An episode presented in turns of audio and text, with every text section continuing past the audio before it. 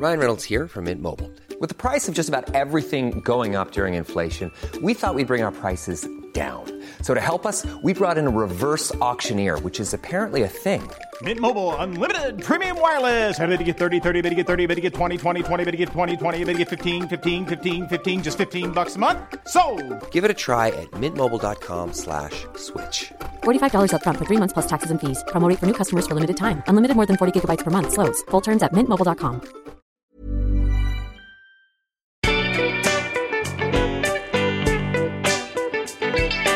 Hello and welcome to Sentimental Garbage, the podcast where we talk about the culture we love that society can sometimes make us feel ashamed of. My name is Caroline, and in tennis, love means nothing. Joining me is the girl with a weak back but never a weak mind, Jessica Brown Findlay. I love that line. So sexy. So good. So good. Just in that last moment, he's like, I'm not a gentleman anymore. So good. It is so good. Let's just sit here and say so good for a So long time. Today we're talking about the 2004 film Wimbledon, starring Paul Bettany and Kirsten Dunst. A film that, from its conception, even at the time, like in 2004 when I was about 14, I was, I was already like, this is underrated. Totally. It was immediately not rated. Yeah. it just kind of it's a it's a film that every year around this time I then realize I need to watch it again and try and talk to someone about it yeah. and just get sort of confused looks at anyone I try and raise the subject with. In that it's my favourite thing about Wimbledon. Yeah. Is the film Wimbledon? Is the It's film Wimbledon? Because the thing is, if you're um, if you're too sort of not that way inclined to follow a sport, but you love the vibe of a sport, Mm. Yeah. it can be very um, alienating. because because you're like. The thing about Wimbledon, I love the way it looks when it's on TV. I Mm-hmm. love I love the sound of it. I love the how attractive everybody is. A hundred percent. I love that. I also know when it comes on when it's on telly, I know that that's summer. Now it's Mm. it's almost like official. I know there are actual official summer times Yeah, of when things start, but for me it's like okay, now we now we go, now it's on. Pimm's, it's fine. Doesn't matter what time it is. Like you're all good. Yeah. Everything's all bets are off. And the the the vibe becomes different when Wimbledon starts. Obviously, we're t- now we're just talking about Wimbledon, the sporting event. But I think it is interesting the effect that it has on people who don't care about the sport. Yeah. it's like like the thing where you know it's sweltering, but everyone's kind of packed inside a too hot pub, and everyone's like got a sheen of sweat on, and there's just like shandies and Pimm's everywhere, and it's like.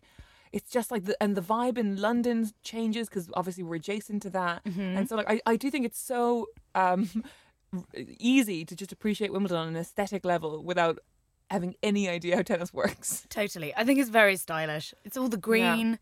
It's everyone getting into like sort of quite relatively preppy clothing, mm. regardless of however they dress normally. Yeah. There's a sort of uniform to it.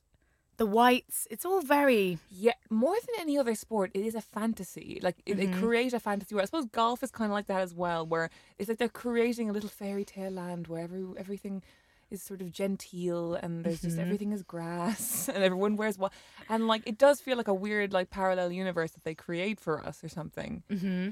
and it's this is a different thing as well and this movie gets very much to the heart of that unlike a lot of sports movies that are about team sports like or or all all you know most sports are team sports it's sort of like I find those very hard to concentrate on. I find it very hard, like when the Euros or the World Cup are, is on, to get into those things in the same way, in the way that I will sort of get into Wimbledon, because there's too many stories, there's too many people, and there's too many backstories of those people. Yeah. But with tennis, it's- it's just two people. It's like, oh well, she's she's a Russian teenager and she's been here for th- twenty years and she's gonna stop soon. You know? Yeah. Wow, a dynamic. Yeah. You know? Totally. I love I love getting into that. I love sort of just momentarily becoming not an expert at all, but mm. sort of there is a reason to be in the pub and everyone's staring at the screen and suddenly you become passionate about a sport Yeah. because everyone's backing and let's face it, we love an underdog. Yeah. and that is that's this film. and it's slowly seeing like in this movie and in life like we see sort of something unlikely then become a possibility. Mm. And then in sort of the crescendo of all that like finally everyone's there and mm. they are glued to a screen. And it's so exciting this idea that either you win or lose. And that's so so intense. And i love it it's so it might be why people like sport. probably um, but like, yeah, the what's what's interesting is that there are obviously a lot of sports movies, Mm. um, but I can't think of any that is about that is also a love story, but both people are athletes. Like, obviously, there's Rocky. And you've got Rocky and Adrienne kind of thing, um, but she's obviously not a boxer, you Yeah. know. And this thing, the central like question of this movie, to me, is like, well, who matters more? you Yeah. know? Because it is the the sort of like central question is that like these these two tennis players uh, are meeting. He's on the way down. She's on the way up. Um this is his last chance to ever win wimbledon ever. This is her first impression as someone at wimbledon. And he like w- sh- sh- her playing declines when he's around his playing improves mm. and they're kind of there's no like huge fight the huge fight that happens at the end of this movie is he like sneaks into her bedroom when she sort of specifically said like I kind of need my boundaries. like go away Yeah, yeah. like respectfully but like leave me alone i need to focus yeah. Yeah. Which is so fair. So fine It's so fine. really okay she takes it really well I Yeah. say. it's only like in it's in retrospect that she's like that was a real dick move Yeah. It was such that. a dick move. such a dick move And it's it's the thing where it's like Roger Ebert said about this movie, Wimbledon is a well behaved movie about nice people who have good things happen to them. like it's just nice It's it's, just so- so insulting to make a film and do all that work. And then someone be like it's just you know nice. Nice people nice things nice things happen. Like brutal. Oh my god. But it is it's really true. And i think it's also it's what i really realized as well on this on the rewatch this year which Mm-hmm. i've done every year since 2004 um is just it really struck me how how different their approaches and how sort of quintessentially that's it's like kind of partly intrinsically who they are and where they're from. Mm. So she she has this ability to be really outspoken and bold on the court and doesn't apologize. And i which is sort of f- feels like it's attributed to her being american but it's mm. also it's i just couldn't think of many films where a female sports person has been portrayed as someone you know she absolutely hates it when she loses. Mm. And she you know throws her toys out the pram and he sort of he's sort of been so gallant in the past it's really wrecked certain moments for him. Mm. He's been too concerned with being nice and a gentleman that he's not he's forgotten to fight for it. And it's kind of the rubbing off of each other they're both going to learn so much about who they need to be as sports people oh my god but they learn so much they learn so much in such a short time. i know Oh, magic. But yeah, It's that, magic. that thing of like, it is so. It, and it's funny because um, obviously, if you're having this dynamic where you have uh one player on like who's on the verge of retiring and the other who's on the way up, like I think there's like a, I think he's between 32, she's clearly in her very early 20s, Hmm. and so that could very easily be kind of a yucky dynamic of being like, oh, he's the sort of like older professional, but she is so in the driver's seat from the beginning. yes it is not him sort of like vampire Yeah. like soaking up her youthful energy and he he is in awe of her Yeah. and completely very quickly loves her and i think that oh i don't know watching that dynamic i she really does drive a lot of that she's she's there she's the one She makes Same. all the, the choices in the relationship. yeah she does totally And that thing, so so let's like track their relationship. Mm-hmm. Um, the, the their sort of meet cute is Mm. very nice. their meet cute Mm. is in real if it were if it were me i would Yeah. scream i would fall over Oh, in that shower and die Yeah, it would be sort of a kind of murder mystery well it wouldn't be a mystery because it would be obvious what happened. But she just handles it. I watched this film the summer it came out, so I was 17, and I watched it in my like deeply single state and just thought, that is so cool. It's so cool. And she's like my 1221. It's like she knows this is her space. No one else is going to have this penthouse. She calmly like turns off the shower. She's in the shower. He walks in. He's been given the wrong Mm. room key. And he's just, you know, it's rabbit in the headlights. suite. Yeah. First thing he sees is the size of this fucking room. It's like, Yeah. oh, whoever has this room must be fucking powerful and rich. Mm-hmm. And then he just turns his head to the left, and she's having this shower, and you can see you can't see much except for the outline of her body. Mm-hmm. And she just looks over sort of impassively, and she's like, "Hello." yeah. Can I help you? Yeah. so calm and collected and sort of plays it completely it was just amazing i just thought that's that is how i want to be when Oh, i'm around a boy Totally. and then when he leaves she sort of slightly like bites her sort of hand slightly and i swear in that moment i'm there was a sexual awakening for me it was like i love you i'm in love with you kirsten dunst I'm in love with Kirsten Mm-hmm. Dunst. yeah I'm gonna get back to the sort of my theories on Obsession. Kirsten Dunst later. Perfect, But right good. now we're gonna track this love Yes. story.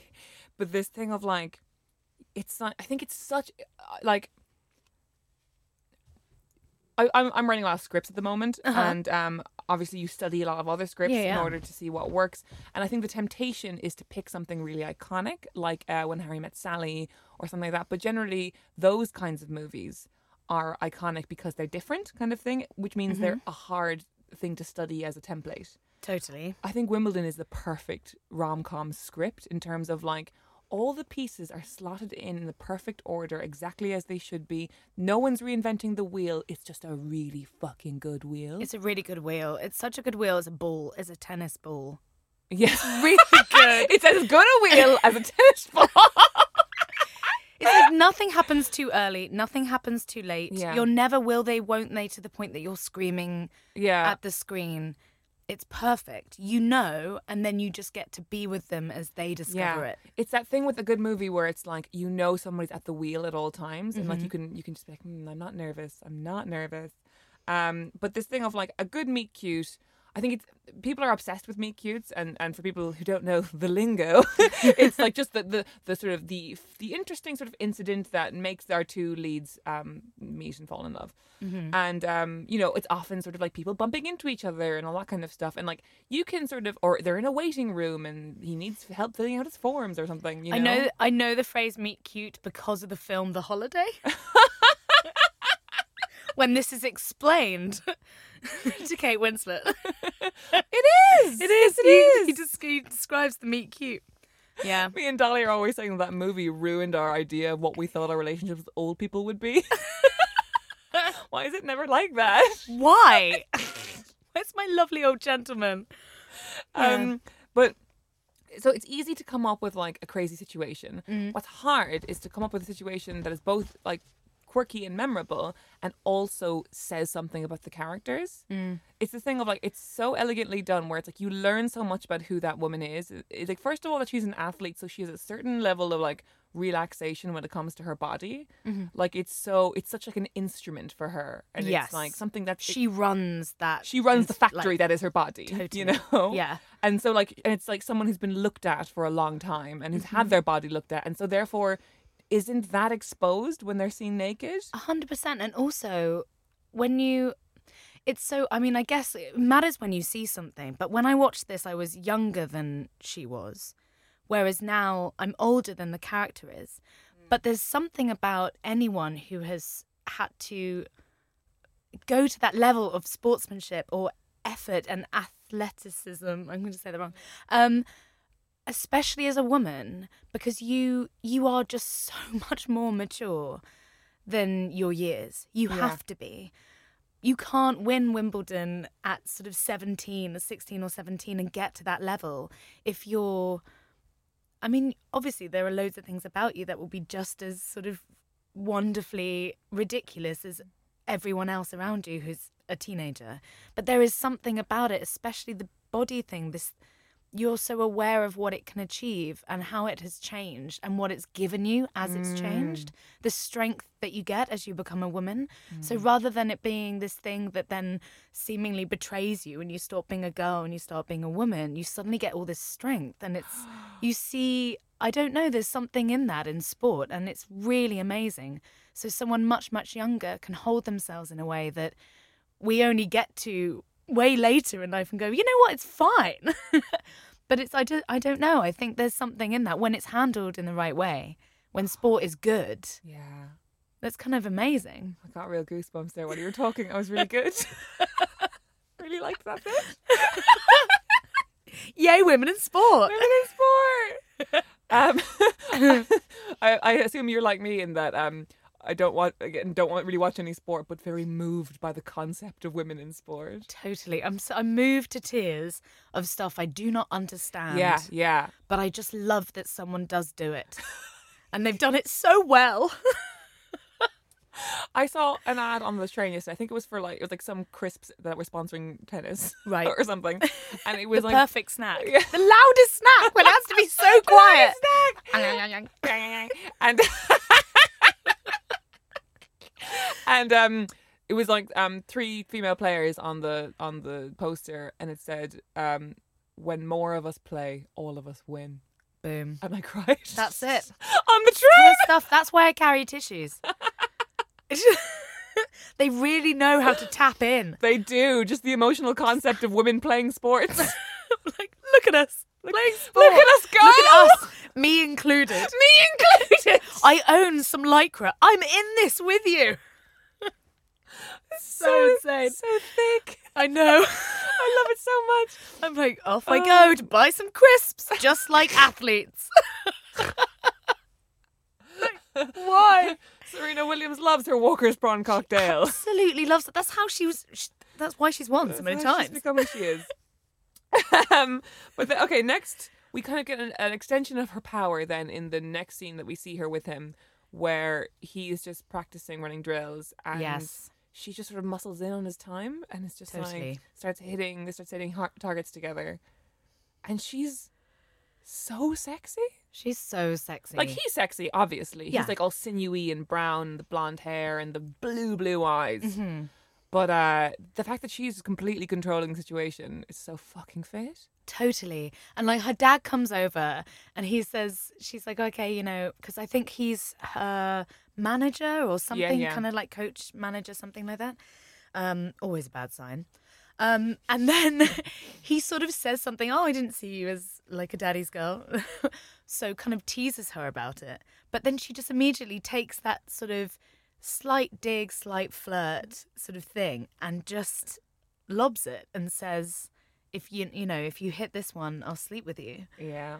i love just she does it she throws it away that line she just throws that line away. And then he misses and she's like oh too bad you could have used the workout. I just that was So was- cool. that's so cool. That's how i want to be when i talk to boys. Every time. I'm like use that line. And what's so great about it is it's that thing of like, and she's so kind of, she's so like Jack the lad as well. Like you can tell from the, her gait the minute she walks over to him while he's practicing that she's already made up her mind that she's gonna fuck him. absolutely He's got nothing to do with eyes it. on the prize and Yeah. you know he's a wild he's her wild card Yeah. Ooh. just came up with that that's crazy no it's it's funny that we're like talking exclusively about her when when this is like uh you know a film from his perspective, right? It Like, is. yeah. I know. And I was thinking again. I was thinking that today. Oh, yesterday when I was watching it, I thought it's so. It's been cast aside as female centric and therefore Hmm. sort of and, and or you know romantic and therefore not relevant and kind Hmm. of useless or like, again Yeah, yeah. sentimental garbage. Sure, of course. Of Well, we're all here. absolutely but then but it's also it's it's interesting because it is so much about him and his Yeah. his inner thought his inner thoughts the kind of radiohead going on this Mm. sort of the sportsman that he is but also the man he is at the point of Yeah. you know kind of meeting himself on the court every day and growing and then obviously the encounter of her but i just feel it's it's a real you could say he's the lead, but he's it's such it's a two hander. Yeah. That's who's really playing the match is played between the two of hmm. them. It's kind of they're both hitting things back and forth to each other constantly. Yeah. just like and well, it's the thing is it's like i wonder of the reason because i was looking at like what else was happening in 2004 mm-hmm. which is always interesting I, I think for some reason for me the, the the couple of years just after 9-11 of like mm-hmm. what's what was being written what was being greenlit what did they decide was like what people wanted to see this year kind Yeah. of thing which is so interesting when a huge huge thing happens like that like everything is going to be a fallout in some way or another um so like this that year sideways won best picture which is the the Yeah, wine, the wine one. guys Yeah. Uh-huh. um and it's also the year that like um eternal sunshine came out my God, that was the same year. That's amazing. same year so it's like these kind of real sort of there's a lot of a fucking lot of rom-coms came out this year but there's this mm-hmm. real sort of like like slight shift to sort of mature rom-coms like i would say that like I mean, there aren't many ways that this is like the film Sideways, but there's a kind of calmness to it. There's like, there's n- neither film is trying to pretend, and same with Eternal Sunshine, that this is the first time that either of these people have fallen in love. You know, these are Yeah. grown adults who are having adult feelings and adult responses to things, as opposed to like, it's not Kate Hudson working at a magazine. You know what I mean? and we all love that. oh, we love, but we love that too. Yeah. I mean, I think like it was in these years as well, like leading up to maybe like 2005 and 6. It was the last year of the rom com. And Hmm. then it started becoming the comedy, the com rom, which Yes, is heavier on the comedy with like sort of like, you know, with an essence of romance, whereas these were romantic that had a sort of lightness to them. Yes. And it was, this is still in that era, which You're is my so favorite right. era. My favorite era. and I think there's also something it's very sort of it's very unifying. We see like in the final sort of in the final match we've got America versus the UK hmm. and it but it's sort of there's a way that they've found they've found a way around it to make it sort of stick together rather than it being a battle. And I just I don't know it's there's something in that There 100% because they would have filmed it in 2003 it would have been Yeah. commissioned in or sort of green lit maybe yeah. 2001 2002 it's sort of please shower us in softness and warmth and familiarity and love and you know relative escapism Yeah, but in a way that still feels grounded and and real. And it's Mm-hmm. nothing thing too existential is- Yeah, not yeah. although i mean immediately i feel like obviously eternal sunshine of spotless mind is that but Yeah. there's something i don't know yeah there's something in There, there's something in the tone of those movies that Mm-hmm. have something in common. and I'm not sure exactly what it is. I just feel it, you know. yeah Um, and also Alfie. So there was definitely like a British invasion thing happening, right? Definitely. This is also only like two years, two, two or three years after Bend It Like Beckham as well. yeah. Yeah. Which was sort of again A huge breakout sleeper hit, right? Yeah, a small film, British film that exploded. Yeah. and it's about sport and it's about women in sport. Yeah. and so kind of moving on from that, but then being like, imagine if we did that but made it super romantic. Yeah, yeah, and you can you can really see the the formula, right? And like like I said before, it is like it it is a, a formulaic movie, but the formula's done really well. It's like mm. you could see it's like a working title movie. It's big budget. Like obviously they they filmed a lot of it at fucking Wimbledon. Like they mm-hmm. spent money on this film, but they're like, okay, we want Notting Hill because that did well. Yeah. We want like a very famous girl and the sort of like the the, the American sort of starlet coming in. That dynamic is great. Um, and we want that sort of Bend It Like Beckham sort of British sport, summertime, outdoorsy thing, and it all just comes together Yeah. in this like really beautiful way. Yeah, and something familiar in his his sort of ooh, ooh, Yeah, uh, yeah, the kind of like- Hugh Grantness yeah. of it, and you know, from him clambering up the side of walls to get into a bedroom, which Very is Hugh Grant. invasive and yet Yeah. in that moment charming, which is very confusing, and sort of all of that, and his kind of austere family dynamic in a house that should may as well be Howards End. I Yeah, don't know, yeah. but it's very, you know. I thought that was so interesting in that like this is one of those movies that you watch and you can't believe Richard Curtis had nothing to do with it. And I imagine Yes. he was a bit pissed. I bet he was like, "What the fuck, guys?" Like, there is a point. There is a point when he's being interviewed I mean, I was about to be like, I don't want to spoil anything, but I imagine everyone listening to this has seen this film, and if you haven't, stop now and watch it. Yeah. But um, when he's being interviewed at the end, and he's he's like, "I'm here today about love." And he, it's so, he It's so, nearly says love, actually. he says, instead, I forgot to make a note of it. He says, love, really. yes, I'm like, yes, hey, about love, it. really. Yes. But I was like, it could be love actually, and then we could just melt, sort of mold them together, and then start that movie. And then, um, yeah, I don't know, but I just, yes, it's shocking. He he is not. I- his his paw prints are all over this film. Yeah, but there are s- In some way. little bits. There, a to- it, it completely feels like a derivative of Richard Curtis, but in some ways, I feel like it's slightly more advanced than Richard Curtis. Yeah. in in different ways. Like like there's this bit where um in his um opening monologue he says like. A lot of what makes a great tennis player is hunger, real hunger. And as you can see, I've never been hungry. And he's like driving his Porsche up to his parents' like stately home. And like the thing about Richard Curtis movies is often they se- they seem to think that everybody in the world just lives this way, and everyone like everyone's fucking amazingly wealthy and lives in Notting Hill, and their mm-hmm. their friends own restaurants and things, and like all that shit. That's normal. But like I, I do think this movie seems to acknowledge that it is a tiny world within a bigger world. Yeah. You know? It sort of wears that on its sleeve a bit more.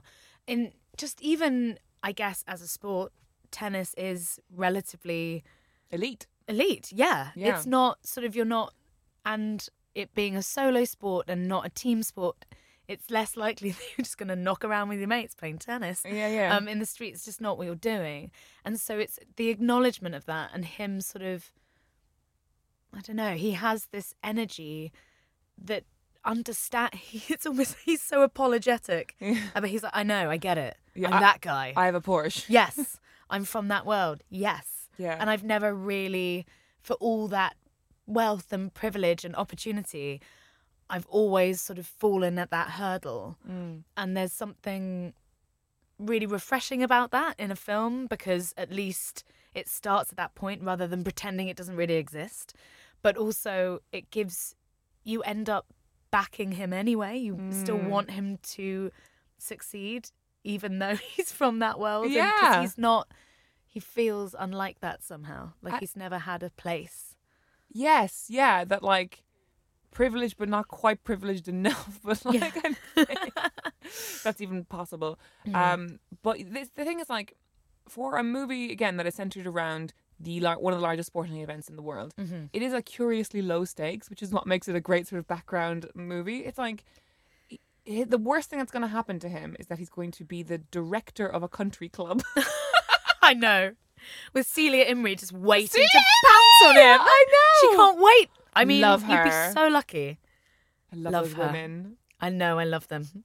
Just sort of doing essentially what is not okay, but just sort of in such a charming way.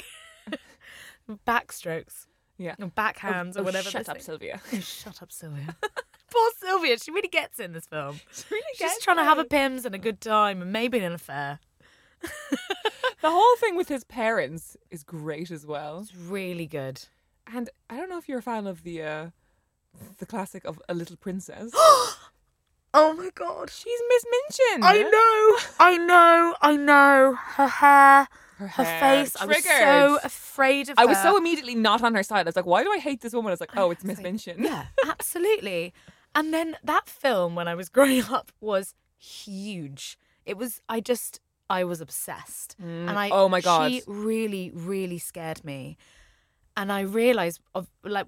I, I- don't know if I immediately realised when I was watching it in the cinema, age 17, but sort of since I've Mm. obviously looked her up and been like, oh my God, of course.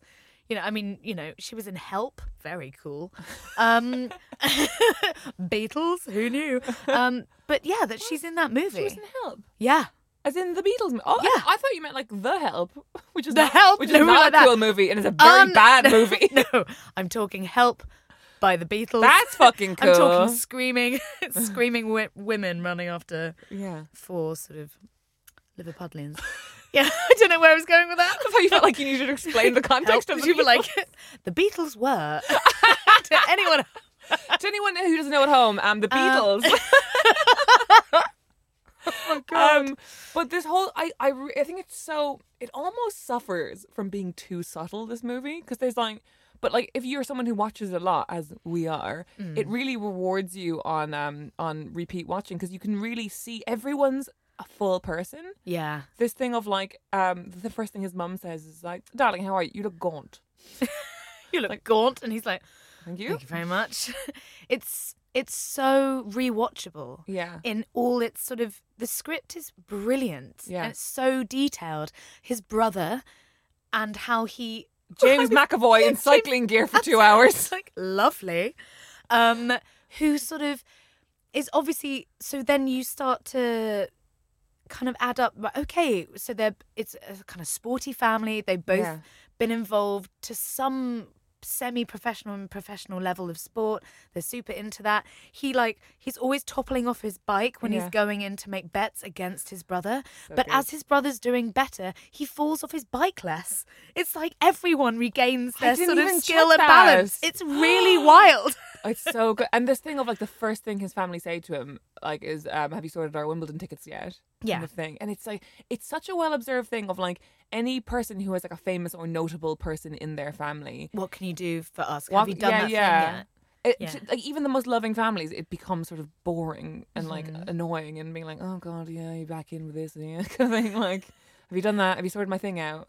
And Mm-hmm. it has um, it has a strangely emotional conclusion. Like, there's a bit where when he's doing better, his mom, Mrs. Minchin, says like, "I think I think we can all be a bit more supportive, don't you think?" Kind of thing. And, yeah. and, and you're like, "Oh, loving of each other. And more loving and, and like they're sort of slowly learning and um there's a bit that like made me cry.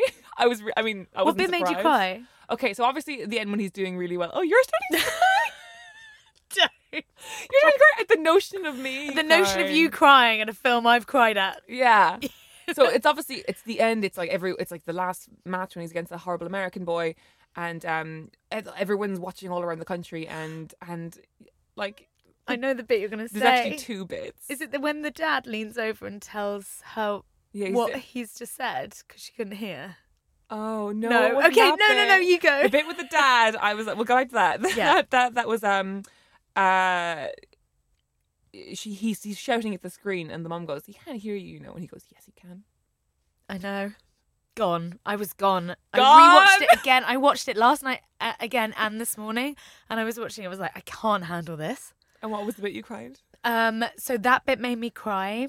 Um, because she's been avoiding listening to it, watching it, engaging Yeah. in it. It's like she can't get her hopes up again she can't do it again. Yeah. She's and they're not speaking to each other, the husband and wife, and they won't. They're kind of he's in this tree house, and then there's been this rabbit that's been eating all Yeah, her yeah. food, and then he's caught the rabbit and da-da. they kiss, and I'm just like, yes, yes Woo! Passionate snog. Love it. There's this bit in the last match where he sort of um he he just drops his uh can't remember the name of it. Tennis racket. racket? That's it. it's really taught me a lot about tennis. He drops his tennis racket and the ball boy who's it's been hit very, very central to this film. Yeah. He picks it up and he says, Oh, thanks, I'll be needing that. And there's a sort of ripple of laughter yeah throughout the court and people sort of realizing what he said. And his dad hears it and sort of she hasn't quite heard why everyone's laughing. And he sort of repeats it back to her and she just she she laughs and in that way of she's so proud of him oh. and Oh. also thinking her face is kind of saying oh he's always been so funny or like Oh. oh how charming and i you know i taught him so well and it's just it's really sweet. They're just like this Such a little family moment. unit and it's a tiny little bit. Yeah. But I find if I'm watching sport events and things like that, when someone wins or when something happens and they run to their people. Yeah yeah. And like it's their mum or a cousin or a best friend or a partner or they're like a baby that they like lift Yeah, up, yeah. I just can't handle it. It's the most beautiful thing in the world. and especially with something like tennis, 'cause, like when you're watching a football game and, and they win, and you see all the lads hung, uh, like like hugging each other, yeah. and you're like, look at them, they've been through it all together, and that'll make me cry. But Mm-hmm. there's something separate and specific about you watching you watch someone do this individual pursuit. for Yeah, they're the kind of like days. lonely out on this. So thing, lonely. out- and we're all watching them alone out on this sort of Yeah. court. Like- and then they come running back into their life. yeah, it's uh, yeah. really beautiful. And it reminds me that, that like it doesn't matter how individualistic a sport or any pursuit is, there are always these people that are surrounding it, whether they're supportive or not, whether they're dealing with it or not, they're still kind of there, and they always will be. You know. And the okay, the other part that made me cry, and I, it really took me by surprise, was when the brother, the James McAvoy character, is watching it with his like loser friends, who I love. I love his loser friends. I love them. My passion is chat rooms. There's a bit where he says, she says, picky, like, let's take a picture. Yeah. And he says, just a pity. And it's almost like, What does mean? as in, she's like, are you, he interprets it like, are you picky? Yeah. And he's like, just a pity. Like, it's a pity I am. Otherwise, you'd be great. And she just thinks it's about a photo. And I'm Oh, like, that's cheeky so little. clever. So clever. But again, rewatch. But So he's, he's sitting with all his yeah, mates. yeah, and um, it's it's not the final game, but it's like in the games leading up to the final where he's doing really well and no one can believe it, and uh, maybe the semis. And the friend of his says like, oh, "How does he take the stress?" And then James McAvoy, like sort of to himself, just sort of says, "How does he take the stress?" And it's like it's the first time he's actually realized how awful and hard and lonely his brother's life is, and how he's never really seen it before because he's always been the star brother, but like. It's like he's revealing the sort of the ocean of melancholy. He's only just seeing it for the first time, and that Yeah. really got me. really got me. It gets me as well that they're the whole sort of dynamic of the family has been so distant and disconnected. Yeah. And he sort of it's the dream of any child. Yeah. He manages to restore his parents' marriage back to happiness. And you're like, only I could play this sport beautifully. It's like a- it's just a really beautiful moment. I think Yeah. Yeah, like you were saying, in solo sport, even if it's one person, there's so many people behind you, or just even on like behind, mind around you. around, and just like when you were little, like driving you to Yeah. events or just sort of dropping you off at places, and it's big, it's massive. I love it. This is another. This part also made me well up, and it's like less subtle. it was definitely put there to make me well up, and mm-hmm. therefore is worth less. But uh, still, it, it triggered a response. Um, Yeah. when the concierge at the hotel says, uh, Mhm. "We would just be so happy." you won, it's like Yeah. something really basic, like "He's so happy if you won," or "Who's so happy, so Yeah. proud." We would be so proud. Yeah, when the doors, when the lift doors open. Yeah. And everyone is there clapping him, Yeah. and and then he says at the end, he's like, "And I don't even like tennis." But that's it. That's what. that's why it's so moving because it's like this thing Mm-hmm. of like 'cause it's it's a funny joke of like he's d- delivers incredibly sincere message to this Yeah. man and like then he's like I don't even like I don't know what I'm, what's come over me because that's what happens. It comes over you and like these things that you thought you didn't care about can just like unite masses of people who have nothing in common together and that's so beautiful. so beautiful. I love sport in theory. I know. I feel like there's so many moments of that though, like this, especially because he's the underdog, so he's a wild card at Wimbledon. And he goes in to the dressing room for the first time at the beginning, and it's the dressing rooms are full, and there's so many people.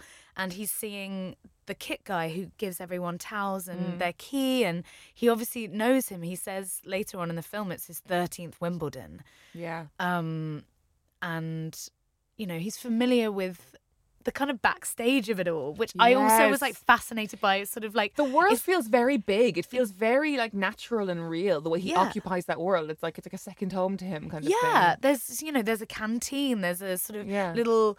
You know, you can nip in and out of watching other people's matches, which I'm sure you can completely do if you're Yeah. playing in Wimbledon. Yeah, yeah. Um, and he's sort of like he's there, and then by the end, he's the only one left in that dressing room. Yeah. No other people are there. There are no other matches on that day. there's no one left. and it's the final.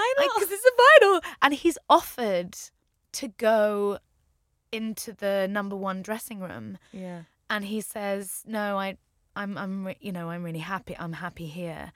And he says, "Yeah, I told them you'd say that." Oh. And I just love. He sort of s- starts to be very seen. At the Yeah. beginning, like slowly, he does an interview. Um, post match, Yeah. and he's trying to announce That he's this really big deal for him that he's retiring. The from- culmination of his entire life's work. yeah, he's going to retire at 31, which Mm. on the rewatch, I was like, my Yeah. god, this is huge. But obviously, like most sports people do, like that's Mm. you're done, and no one will listen to him. And then by the end, he's right in the center, and he that sort of place for him, he's kind of very uncomfortable, and she is someone who makes him own that space Mm. because she, Yeah. yeah, Yeah. it's magic. Let's talk about Kirsten Dunst again. Yes, because their first date is super cute. Well, So both all the all the dates, all the dates are cute. very cute. It's the thing as well of like I think Roger Ebert pointed out in the review of being like it's so refreshing to have a rom com where the the two people actually have stuff to talk about. Like it's not just like "No, you're cute, no you're cute. It's like they have a the whole profession they share, and like you can te- like it feels they feel like tennis players talking to each other. You know, it feels very real, and um, like the whole thing of them like it's the only film that makes exercising with your partner look fun. I know. and when I see it in real life, I'm like, go away. Go away. Don't do that on your in your own time. but they look. I mean, yeah. Her outfit that she goes running with him. Oh, his in- wearing his like big in- jersey and Yes, Converse, running in- in Converse. Can you yeah, imagine? running in Converse, in giant Converse. She's gonna have blisters. She's not gonna be able to play the next day. Yeah. But you know, somehow she gets through it. Super cute. The soundtrack also I was obsessed with. It's such a naughty soundtrack. It's such a naughty soundtrack. David Gray. David Gray! David Gray. If you don't cry to David Gray, you're dead inside. What song is it again? It's not Babylon. This year's love. Oh yeah, I think- is it called it's that? This This year's Year's Love? love. Oh my god, it's heartbreaking. God. And also the shooting star, Yes, the comet. the comet, the comet that appears bit in this film. that bit. It's it's sort of it's like uh. I was saying it today to my husband. I said I was like, and it's only got two weeks and it's going to disappear. He's like yes. Symbolism. Yeah. and he looked at me and just said, Yeah, I've got that bit. just sort of, I know you're obsessed with this film. Yeah. And I know that there are many, many layers of complexity to it that you're very obsessed with. But the shooting star significance, It's, I'd, you I'd don't need really to explain got that. like, I am a grown human being who can function on their own. I do understand. I actually can read. yeah, it was really, I was like, Okay, don't worry. this is this is funny actually because um I was um trying to get my boyfriend to watch this last night and he would not be convinced. Um just disappeared upstairs where he belongs. Um but uh they I kind of imagine you know we- you know he said earlier on that very good point about how this was just before rom coms became com roms. Uh huh. It's like before Judd Apatow sort of like ruled over the Yes. entire um, output, which like, I I like a lot of the Judd Apatow movies. I'm not saying they're a bad thing. I just I wish that this kind of movie had been allowed to carry on, you know, in a dignified fashion. Yeah, I think fashion. there's space for both. But this thing of like you could tell that this sort of movie was created to fulfill the brief of we want a date movie, not just a movie that women watch together, but women that the movie that men and women will watch together. Yes. So the thing of like it is a robust sports movie with good tennis matches, excitingly shot tennis matches, and, like, Yeah. real sports stakes, and also a totally convincing love story.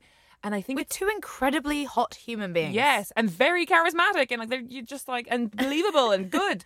And um, you could I think probably why it failed, um, was because it needed to lean harder in one other other direction. Like I'm glad it didn't because I love the film that it is. Yeah. But it's like it's almost like not romantic enough to be like a classic romance movie of the genre that like girls will watch at sleepovers for the rest of time. Uh-huh.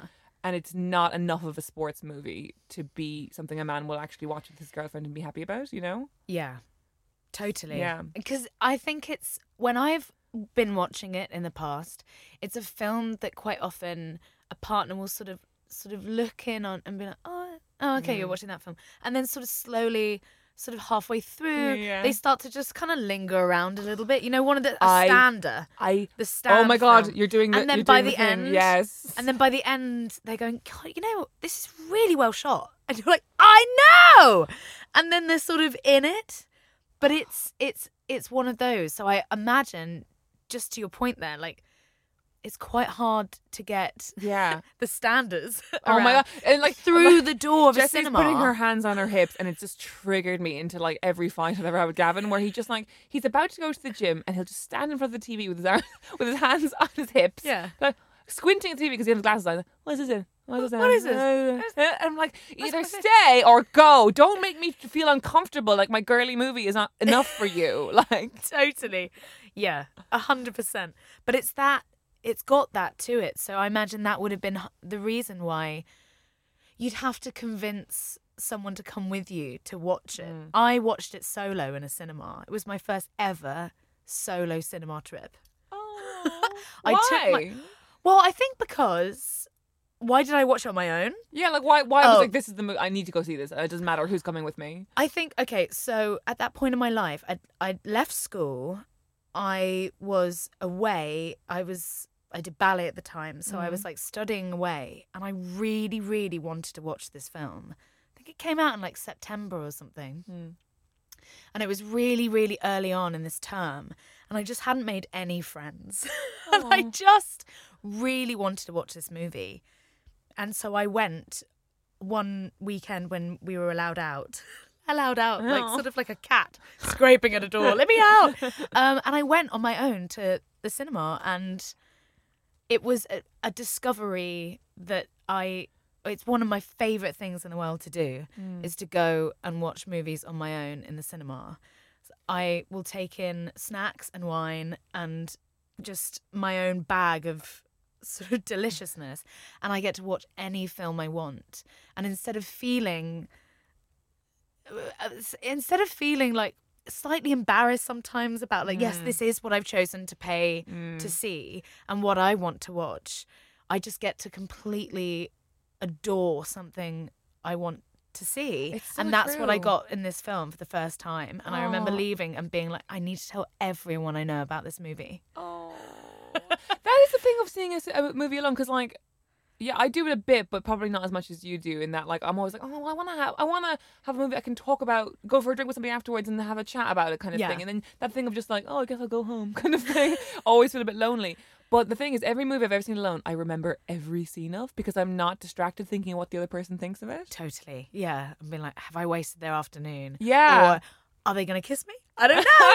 and it's sort of all that kind of um, tension and things. Like, this is a movie that I, I felt like that with. And I, I don't know. There's something in the lead up, the slow build of their relationship that felt, it feels so safe. Yes. There's something really safe about it. It's the structure. That's what you were Yeah. saying. It's perfectly, perfectly structured. It is. There's no moment when you're thinking, what have I, what Yeah. am I watching? Yes. You're just like, I know what I'm watching and I love it. and and also like the even the sort of quote unquote villains are with the exception of the horrible American tennis player who's like fairly mustache twirling bad bad boy. Oh, yeah. like that headband is the headband the headband of a villain. Absolutely. you don't get a headband like that if you're a goodie. They don't let you go on the screen like that. But even like um the sort of like you know uh, antagonistic characters like Jon Favreau as sports agent and Sam Neill as her father, they're like they sometimes behave in ways that you don't want them to because they go against the, our two favorites getting together and being Mm-hmm. happy. But they're all behaving in ways that are very reasonable for who they are. Yeah. like like the Sam Neill character, like the dad, just being like she needs to focus. This is like one of the greatest biggest moments of her career, and like you can't be a distraction and like. Just Totally. literally wait 10 days. Just chill. just chill. when they run away after the Slazenger, Slazenger? That's Oh, a yes. hard word to say. It is. Slazenger Change party. it, Slazenger. Because they're at this party and they sort of pretend that they don't really know each other. that is such a fucking hot scene. so hot. And then the agent goes away and he slips away and then they come in. She's like, How are you? Oh, yeah, no, I'm good. And it's just Yeah. really sweet. He's like, You look gorgeous. And it's just, it's so nice. And then there's some action in the Millennium. Is it the Millennium Wheel? Is that what it's called? London Eye. The London Eye. The Millennium Wheel. Many of us have those stubborn pounds that seem impossible to lose, no matter how good we eat or how hard we work out. My solution is PlushCare. PlushCare is a leading telehealth provider with doctors who are there for you day and night to partner with you in your weight loss journey. They can prescribe FDA-approved weight loss medications like Wegovy and Zepbound for those who qualify. Plus, they accept most insurance plans. To get started, visit plushcare.com slash weight loss. That's plushcare.com slash weight loss. Quality sleep is essential. That's why the Sleep Number Smart Bed is designed for your ever evolving sleep needs. Need a bed that's firmer or softer on either side? Helps you sleep at a comfortable temperature? Sleep Number Smart Beds let you individualize your comfort so you sleep better together. JD Power ranks Sleep Number number 1 in customer satisfaction with mattresses purchased in-store. And now, save 50% on the Sleep Number limited edition Smart Bed for a limited time. For JD Power 2023 award information, visit jdpower.com/awards. Only at a Sleep Number store or sleepnumber.com. Millennium Wheel. so what you see, Jess. Say what you see. Um, it's the London Eye, and they're jumping into the car, and she's just like, "I've never had anyone fight for my honor before." Yeah. I really liked it. I love that line as well because it's, it's sort of, she's going, "I didn't need you to do that, maybe, but I." It was also it was hot, and Yeah. despite all the things I know, I just want to kiss you right now. just like the, I love it. Sorry, I just it's so keep I saying hadn't that. I haven't even realized that that was a fantasy until I watched that scene. The scene of like obviously every woman has the fantasy of of like the very toxic fantasy of Really? their boyfriend punching out some some arsehole who's like been mean to them, disrespectful to them. Yeah, in real life that would terrify me, and I'd be raging. Yeah. Yeah, I'd be like, "Oh my god, what are you doing?" I'd be running away. It is that scene at like in Bridget Jones where she goes up to uh, Darcy after she's like, "You're supposed to be nice and normal." but yeah, obviously that everyone everyone on some level wants Uh-huh. that to happen for them, and that's not a problem. I'm I'm not here to shame anyone for that. But the scene before it's like they're being introduced by the Jon Favreau character, and uh, and that thing of like they're smiling at each other and they're doing this really perfunctory chat of like. Oh yeah, Lizzie, I hear you're um yeah, high hopes for you. And, like, And yeah, she yeah. always calls him Peter Peter Colt. Yeah. Yeah. I love it. Peter But it's Peter that, that thing of like they're saying this very perfunctory dialogue, but they're smiling because they've shagged. yes, they've shagged and then they had fish and chips afterwards. when he brings over the fish and chips, and she's like, "I'm not hungry." I know she's not hungry. She takes the little like, because it's just after like the first montage, and he's Yeah. been getting again amazing. There's like a montage of someone nervously getting ready for a date, and it's Yeah. the guy. It's the And guy. he's trying on all the different underwear. We see quite a lot of his dick in that. Do we? we? No, we like we see a sh- good shape of it. Good, sh- good shape. It good looks shape. nice. Yeah, it looks lovely. Well done. Love 15. Um, I just don't know what that means, but it's I know, it sounded it's nutty. tennis related. and then he's like slipping his jeans on, and you realize he's going commando. Commando. Like there's there's a there's a sort of mutual agreement of I know what's happening. We Yeah. both know what's happening, but she just leads it so brilliantly in a sort of dress that should be frumpy, but it just works. Yeah. It's a floaty floral print. It's very chic. And she just puts these fish and chips aside. And then sort of later on, they're just kind of looking out uh, Yeah. on her balcony. Um, and she, I think she calls him in again Yeah. and he says something like great like round two or Yeah, yeah, yeah. something but it's just so it's just very sexy It's very sexy, and it's also it's like a believable way that you know that like tennis players who are on tour together, they do fucking act. Like you know what I mean? absolutely Like it's like a very the fact that they've had sex isn't the crux of their romance. It's like they could very easily just fucking and go, and they make a really good joke about it as well, where they're like, oh, you know, life on the tour, another another city, another girl, and then he goes, oh yeah, Leslie. And she's like who's leslie and it's so cute and flirty because they both get it they've both been in that world Yeah. but this is something different i think it's that date that they go on which i feel when i was younger i thought the, in restaurant. No the one Yeah. in the Oh, the restaurant sushi before restaurant, yeah. yeah and i was like oh my god that's amazing imagine your food going round on a little thing I thought that was rewatched it. amazing. I rewatched it. I was like, "Is that yo like a yo sushi?" It literally it looked like the Yo Sushi on the South Bank. yeah, yeah, yeah. I was like, "That's where they are." and then Why realizing, like, I know it's like you could be anywhere right now. Yeah. Also, a beautiful sort of lack of. There are moments when we see them sort of like chased by paparazzi, hmm. but realistically, it would be carnage. Yeah. And yet, they're sort of walking through. I mean, you know, it's a really good date when you just keep walking all the way Oh, home, and the shoes so are off, and suddenly she's sort of really dinky and tiny, and but she's still so powerful. Yeah. He he's looking at her with such in such awe. She's so strong, and the way that she's in the, on the date, she says, "I remember your match. Yeah. Uh, the first time I or first time I saw you, and you did this, and I thought you were such."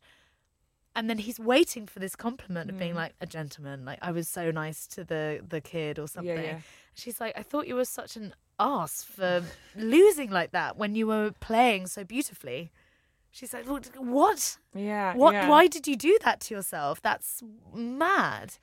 And I think, obviously, slowly by the end, like she's sort of taken some of that heart and realized that you can love and win. Yeah. Yeah. And he's sort of learnt so much about sort of you can win and still be a good guy. Yes. And it's just like, but the beginning of that, and that's where like the David Gray song, song comes in, and they're just l- l- slowly like walking, and then it comes in again in Brighton, and this whole thing, they just really connect to each other, and it is, it's more than just two very athletically talented people hooking up on tour. Yeah. And I think it baffles both of them in different ways. Yes, it does. Yeah. it's so good. Which is like what what brings me back to the thing of like it, it it's a rom com, but it feels mature. It feels like it's like not trying to trick you into this puritanical idea. It's like the first time she's ever seen a dick. You know. What I mean? yes. You know what I mean? Yeah. I kind of want to talk about Kirsten Dunst, the figure, because like this is actually the second Kirsten Dunst movie I've watched in a week. I'm doing um another podcast where she sort of features, um and uh it's like over the years, particularly in the last couple of years, I've noticed this enormous love that has grown for her. Like I think people have always liked her, Yeah. but like online you see a lot of like oh fucking Kirsten Dunst, Queen of the World kind of thing, yes. and I'm wondering where do you think that's come from? So suddenly. it's so weird because I think when she was when she first sort of was on the scene, she was a sort of prodigy Yeah, yeah. of a child actor. Incredible, like her work in the Interview with Winona, yes, Yeah. and then the Winona Ryder, um, um, Little Women. Yes. It's she's so good in that film. The way she burns her Jo's manuscript good. just with so much hate. I hate you, Jo March. and she's she's so brilliant in that, and Jumanji, and all the kind of like Yeah. slowly coming up into the world, and then and then she was in a series of kind of rom coms or Mm. like teen. Kind of teen movies, but they were always better than that. Yeah. They weren't just these. Even like Get Over It, I think is very good. Yeah, and Bring It. On, Yeah. another sports movie. Yeah, and definitely an, an upcoming episode, I would think. But yeah, like Yeah. so good. and just like so i don't know there's she has has always had this sort of real like attack energy in her mm. roles this sort of like fearlessness i've been obsessed is like such a horrible word sometimes because it sounds so creepy but just so in awe of her for Yes. so so long i always thought she was beautifully oddly gorgeous Yes, and sexy and she and she is oddly gorgeous. Yeah. she's not Reese Witherspoon, who has this like you know, you know, very like a doll's face. Do you know what I mean? Like Yeah. e- and as Kirsten Dunst got older, like she has like sort of like a quite strong features, got a strong jaw. Like she's like there's almost something a little bit like beautifully masculine about her face. I just love, and it's there's always been she's able to be so raw, Yeah. so brilliantly. Like Marie Antoinette was a movie that Oh, I watched when I movie. came, I got to uni. I think I watched it in the first maybe again like few weeks of having moved to London, and I immediately bought loads of velvet ribbon and started tying it around my around my neck and my hair. Um, again, hadn't met many friends yet. There's a running running thing like, um, and I just there's something in the the the films that she chose to do Mm. and the way that she's done it. She's never sort of. I always feel like she's never sold out. She's Yeah. always gone her own There's- way. there's a real I don't know anything her. about her Yeah, yeah. really. And she's sort of constantly curious and not afraid to say things about what it's like to have worked for a very long time and what it's like to be a woman and mental health and things like that. And I I think rom coms as well are so hard to do. Mm. I found a clip of Paul Bettany talking about Wimbledon and he said it is so, so hard to be that charming and sort of soft and kind like constantly through a film and make it feel believable. But she can do it Yeah. effortlessly. Um, it's magic. And She's got something about her. There's really something. and it's almost like now she's now we've accepted that she's a grown up. Mm.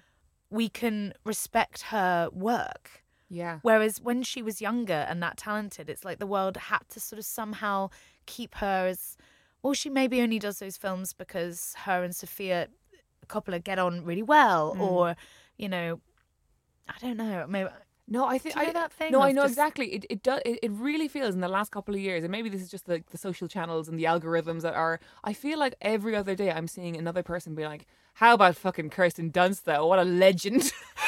and, it's so it's so brilliant because I feel like y y it's exactly as you said. It feels like she's accumulated this body of work that is so um um, it touches sort of millennials and um, and our sort of timeline on so many very emotional levels. Like it's Little Women, an interview with a vampire. It's like Bring It On and Get Over It, and all those teen movies.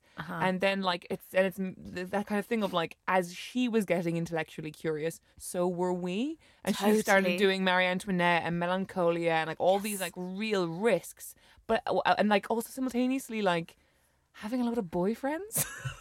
Which I love. I love that she's just someone who's always had a lot of boyfriends. also, oh my god, I've completely forgotten until this moment. But Spider Man. Sp- And of course, I, I don't really give a fuck about that, but like, yeah, of course. But like there was this moment, but like the the, The upside peeling, the upside down kiss, the peeling off of that mask, the kiss, and then her peeling it back up, Yeah. and this sort of in the rain. I was gone. I think it's this thing where like we feel really reassured by her as a generation. Yes. Because she's never let us down. She's never let us down. She's never done She's something still weird. Freaking cool. She doesn't say stupid shit. No, and she's kind of she's just doing it and and picking things that are really odd and curious and not sort of getting caught up in just all the things that you can so easily get caught up in the minute you're not sort of 18 anymore mm. and you work on screen or you're known publicly. And she's not sort of on every red carpet. Yeah. and yet the ones she's been on have been iconic. And sort of i don't know i've always looked to her for that She's kind of like all American, but also not at the same time. There's something. There's something a little bit kind of European about her. or something. Yes. Yes. I don't care about star signs at all, except when I say that all the time, and yet I And then I say look into them all the I, time. I don't care at all, except when uh, a celebrity I like is the same star sign as me. Which is, She's a Taurus, and I feel like ah. it makes total sense. you're like, come on, she's one of like She's we're like- the same. But I feel she's very steady, very rooted to the earth. You know. Yeah, I feel that earthiness. I do. I think it's amazing. That's why she plays such good tennis. Also, in this film, she trained for eight months. Yeah. to sort of get to because she wanted it to feel and look realistic and i think i don't know especially the time like tennis players like and how people train and the way athletes look changes all the time but like they did as a someone really who's doing good tennis job lessons right now, it's hard. like it's God. fucking hard to even look like you can play tennis. when I was growing up at school, um, like obviously like PE, PE always had kind of different sports on rotation. And I remember one summer it was time to learn tennis, and we just lay on the tennis on like it wasn't a tennis court it was just it was the football it was the cage where you could play football Yeah. and they put temporary things up and we just lay down and sunbathed and watch boys um dreamy. so- it was lovely but i learnt nothing Yeah. but tennis i've always it's just looks it's so hard It's so hard. Yeah. to even return a serve insane I know. I know. Every time I do it, I'm like, who's this? Who's she? um. All right. Is there anything else we want to say? Oh, here's the thing I want to say. I feel like one of the very few flaws about this film Mm-hmm. is that there are a few what I feel like are deleted scenes or scenes that they. One of them is um. And like I love the whole subplot with his his best friend who is Jaime Lannister from Game of Thrones. i didn't realize that was him until today Yeah. and it blew my mind because somewhere in my brain i thought he'd had this he was in this film mm-hmm. which you know and he had he was really great and then his he his career just disintegrated and it's like no it didn't No, it didn't. his career is huge And I just had never put the two together. I think I just like I'm so sort of protective of this movie. It's almost like they Yeah. everyone only exists within this film. so true. And uh you the I feel like okay, so, so that, that's that, that's the one of the scenes is that they- it's all building up to like, oh, you're gonna have to go against your best friend on the court, and they never show it. yeah, they don't. They just it. skip straight to like, well, you won. He just kind of gets hit because he knows his friend's got like a bad elbow, Yeah, yeah. which I take it as tennis elbow. I don't know, but like, I t- and Yeah. then he gets like smacked in the chest by this tennis ball, and then that's it. And they're kind of Yeah. talking to each other post match In the steam room. in a steam room. being like, "Oh, don't worry, I still love you. Okay, love you," kind of thing. But I the most unrealistic thing to ever happen. that, but I loved it. that's definitely something that, like, obviously they shot it a bunch of times and it just didn't look right or whatever, and Yeah. they just got rid of it. And the other thing around that character, that I think, I think there was probably more gay stuff in this movie in the original cut. Do you think? I couldn't figure. So, so there's um the two lesbian characters that we see really briefly. Yes. I loved that. I know, I love that. She's like, this is my partner. Yeah, yeah. And it's just like, again, in that environment of this is sport, this is, you Yeah. know, we all know each other. And this beautiful openness, which again, just, just very Just- casual. and I loved it's that. not- yeah, just- 2004, well A done. very yeah, it's just like a lovely night. It's like it's nothing. There's no joke. There's no thing of like, oh, of course she's a lesbian. It's like here's just these two women having lunch. This is my partner. Hello, you know, kind of Yeah. thing. Um, but also there's a few nods to that. I think that the Jaime Lannister character is also gay, but I think they've cut around it. Like they decided in post that like maybe not. Because there's okay, Maybe. Here's my evidence. okay. Um, there's the scene where at the very beginning where he says he's gonna go on a date with like an Irish heiress or something. Right. But the way the scene is played is like they're kind of looking at each other, and being like, "Okay, all right, of course you are," kind of Yeah, thing. because doesn't he say, like, oh, you know, he says, does she have a sister? And he says, ah, alas, an only child, or something. something like that. But it feels a bit like we both know this isn't a real date. Ah. That's how I.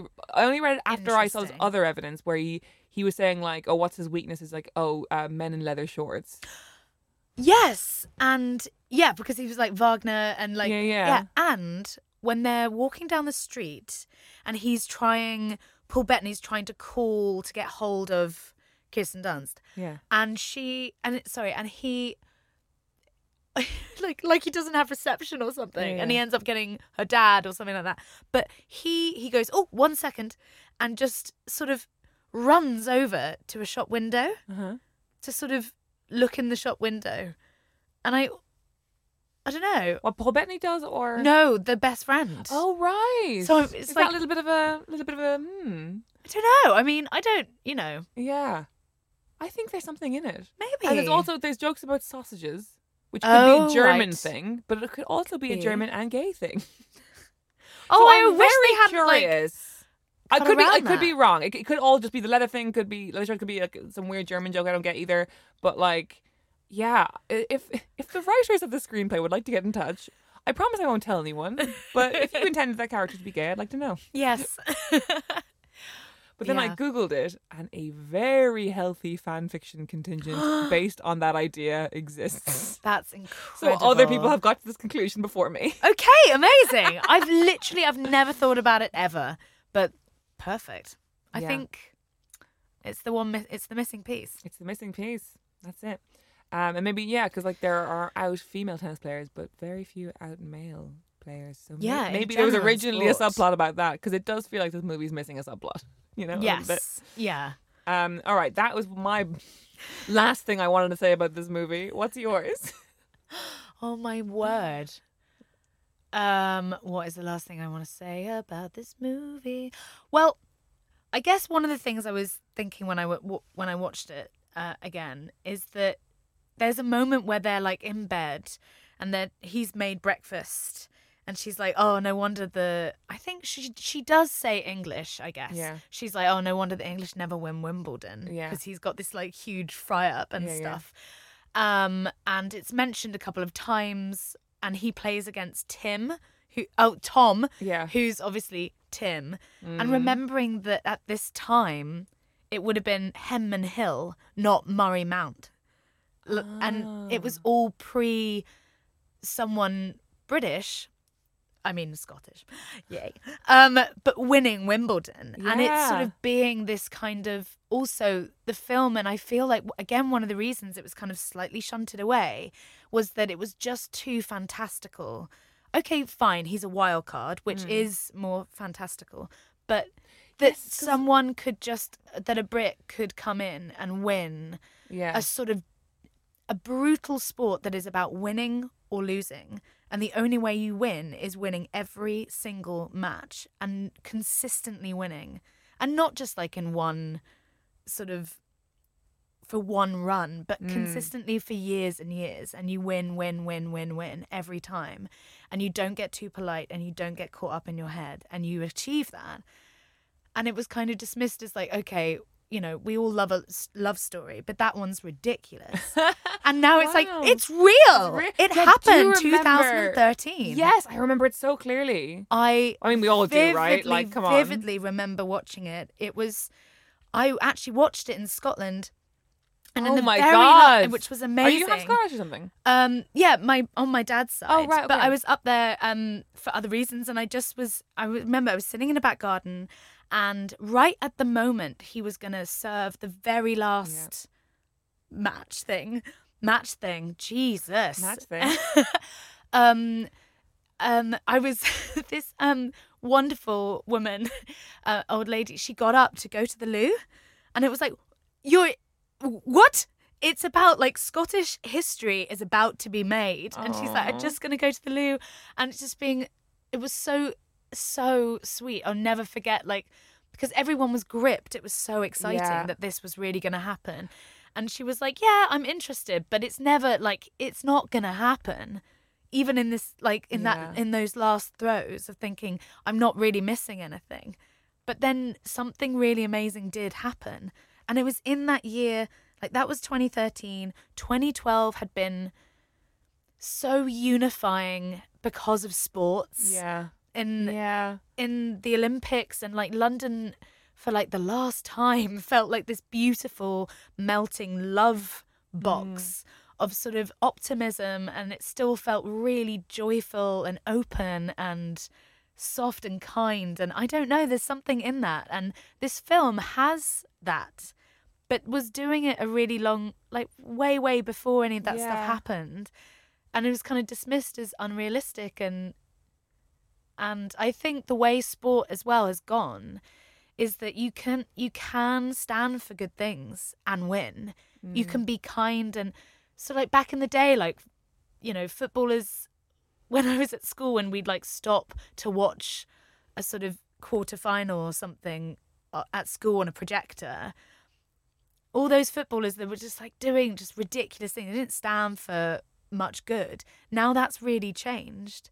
And sport in general has sort of stepped into the space of representing and meaning more than just yeah. like wealth and glitz and glamour. It's it's about something else. And like there's an I mean, essence of that- that, in this film. That was so much a part of the last World Cup, right? It was just like- Totally. I remember even people who didn't care became so much about the boys because Uh-huh. those players became like represented. Were so responsible with the power that they had, and it really felt like they knew that the country was looking at them, and it was just that- that for me. I actually had um, I had a horrible time around 2012, 2013, um, for various reasons. But like, uh, I remember feeling like London's whole vibe was against me at that time. But then when the World Cup came around in 20, just before COVID, Yeah. that whole time, that that to me- 2018. that to me was the soft bubble of time. 'Cause I remember it was like the it semi. was very hot as well. so it was that amazing heat wave, yeah. Yeah. The, and it was like the semis, but it was the semis were on the same day as Pride. And I remember I was in Borough watching it on some sort of roof bar or whatever, and like Uh-huh. Pride and the match had kind of collided, and everyone mixed in together. So it was Yeah. just like rainbows in England shirts, and it was so gorgeous. and everyone was having a party in the street. Yeah, the first and last time an England shirt has ever been like, oh, that's so nice. I know. Rather than like, ah, ah, run away. Yeah, there's something about that. And I think, I don't know, this, this film always makes me feel warm and fuzzy about a city that sometimes is really brutal and insanely expensive Yeah. and really lonely. It makes it makes me feel like it's warm. Just like the weather's always really good in the show, apart from obviously there's a bit with the rain. Yeah, Um, and the, the way the rain is done is feel it feels so British summertime. All of it. well, there's know? like literally there's a shot of this sort of bunch of strawberries in a glass Yeah, kind yeah. of jar, like getting sort of rained it's on. beautiful shot. It's really beautiful. The whole thing is done so well, and like, and him sort of like sliding across the lawn, and this sort of, you know, he's an underdog, and you really think he's going to choke, and he doesn't. And a lot of that is because this incredible woman is like, you've you need to like fight and stop apologizing all the time yeah. and go and do it. And he does say this thing right at the end where um he says I love you or or some something and he's like she's like I'm not going anywhere. And then he just says, oh, God, Jess, don't cry. That's ridiculous. No, please cry. Um, Crying aloud. and crying he encouraged. just, he just says, he says, no, you're going, you're, and she says, yeah, I'm not going anywhere. He says, no, you're going very, very far. And it's like he, and the end of the movie is about, it's kind of like this shot on him and his life in New Oh. York. And he's like, she won twice. The American Open and Wimbledon twice. And I know that there's like like the critics out there would be like, well, why isn't it just about her? Yeah. But it's this beautiful film about sort of someone sto- someone sort of softening and another person realizing their inner strength. And like when when a unity between two when a sort of when two people, the right two people find each other, whether you're like a great sportsman and you could win Wimbledon, or if you're just milling around doing your own thing, eating crisps, feeling like an athlete on the tube, you're there's something in that that you you can find the right balance that gives you all of that all at once and makes you feel like you're learning all the time off someone. And I that's such a healthy, beautiful way to sort of tell a story of love mm. that when I watched this sort of pre boyfriend or anything, I was like, that looks, I'd like that. That would be great. Someone going, I want to see you fly. I want to see you Yeah. go and like smash it. And that would be amazing. That would make me really happy. And it, I- I don't know. Before it was fashionable to say that, like in films and movies. Yeah. And it's so beautiful. I love it. You're going very far indeed. And I just, that's amazing. Yeah. yeah. Oh, Wimbledon. What have you oh, done to Oh, us? I'm so glad because like I love this movie and I've always I've always liked it a lot, but I've never like I've, it's not been a yearly watch the way it has been for you, and I feel like you've really put into words all these things that I felt but not really had quite put together yet, and you clearly have been like writing a thesis on this for some time. What's mad is I watch it every year and I watched it again this year, realizing I had not watched any Wimbledon. yeah, And I now will. I'm going to spend this week, in the final week of it, just watching it. I'm gonna try and go this week. Like, so oh my so if a sports that's so PR hears this episode, Yes, please I've never been out. to Wimbledon. If we can get tickets, do you want to come? Yay! I love strawberries and sport. and togetherness. Togetherness. Beautiful. Yeah. Oh my god! I can. This is going to be one of those episodes of the podcast that when I'm uh, trying to get other guests, I'll be like, "Listen to this one. This is a good representation of what we're all about." Just like early noughties films where that were largely overlooked that we cry at twice. So good. So, so good. oh my god, Jesse! Thank you so much for coming Thank in. Thank you so much. This is heaven. Total heaven. Um, is there anything that you're coming out with that we should know about? Or I should probably do some of that. What am I doing? I don't. There are two things coming out, but I don't know when they're coming out. okay, very much the So, actor's life. Very, very much the actor's life. But yeah, some But it- bits and bobs I've been up to recently, which is really cool. So Oh. yeah, hopefully in the later on in 2022. All right, Jesse. Thank you so much. Amazing. Thank you. This has been Sentimental Garbage, and I've been Caroline O'Donoghue. The podcast was produced and edited by me, with mix and music by Harry Harris and artwork by Gavin Day. If you'd like to email me about the pod, you can do so on sentimentalpod at gmail.com or get in touch with me directly on Twitter or Instagram at Czaroline.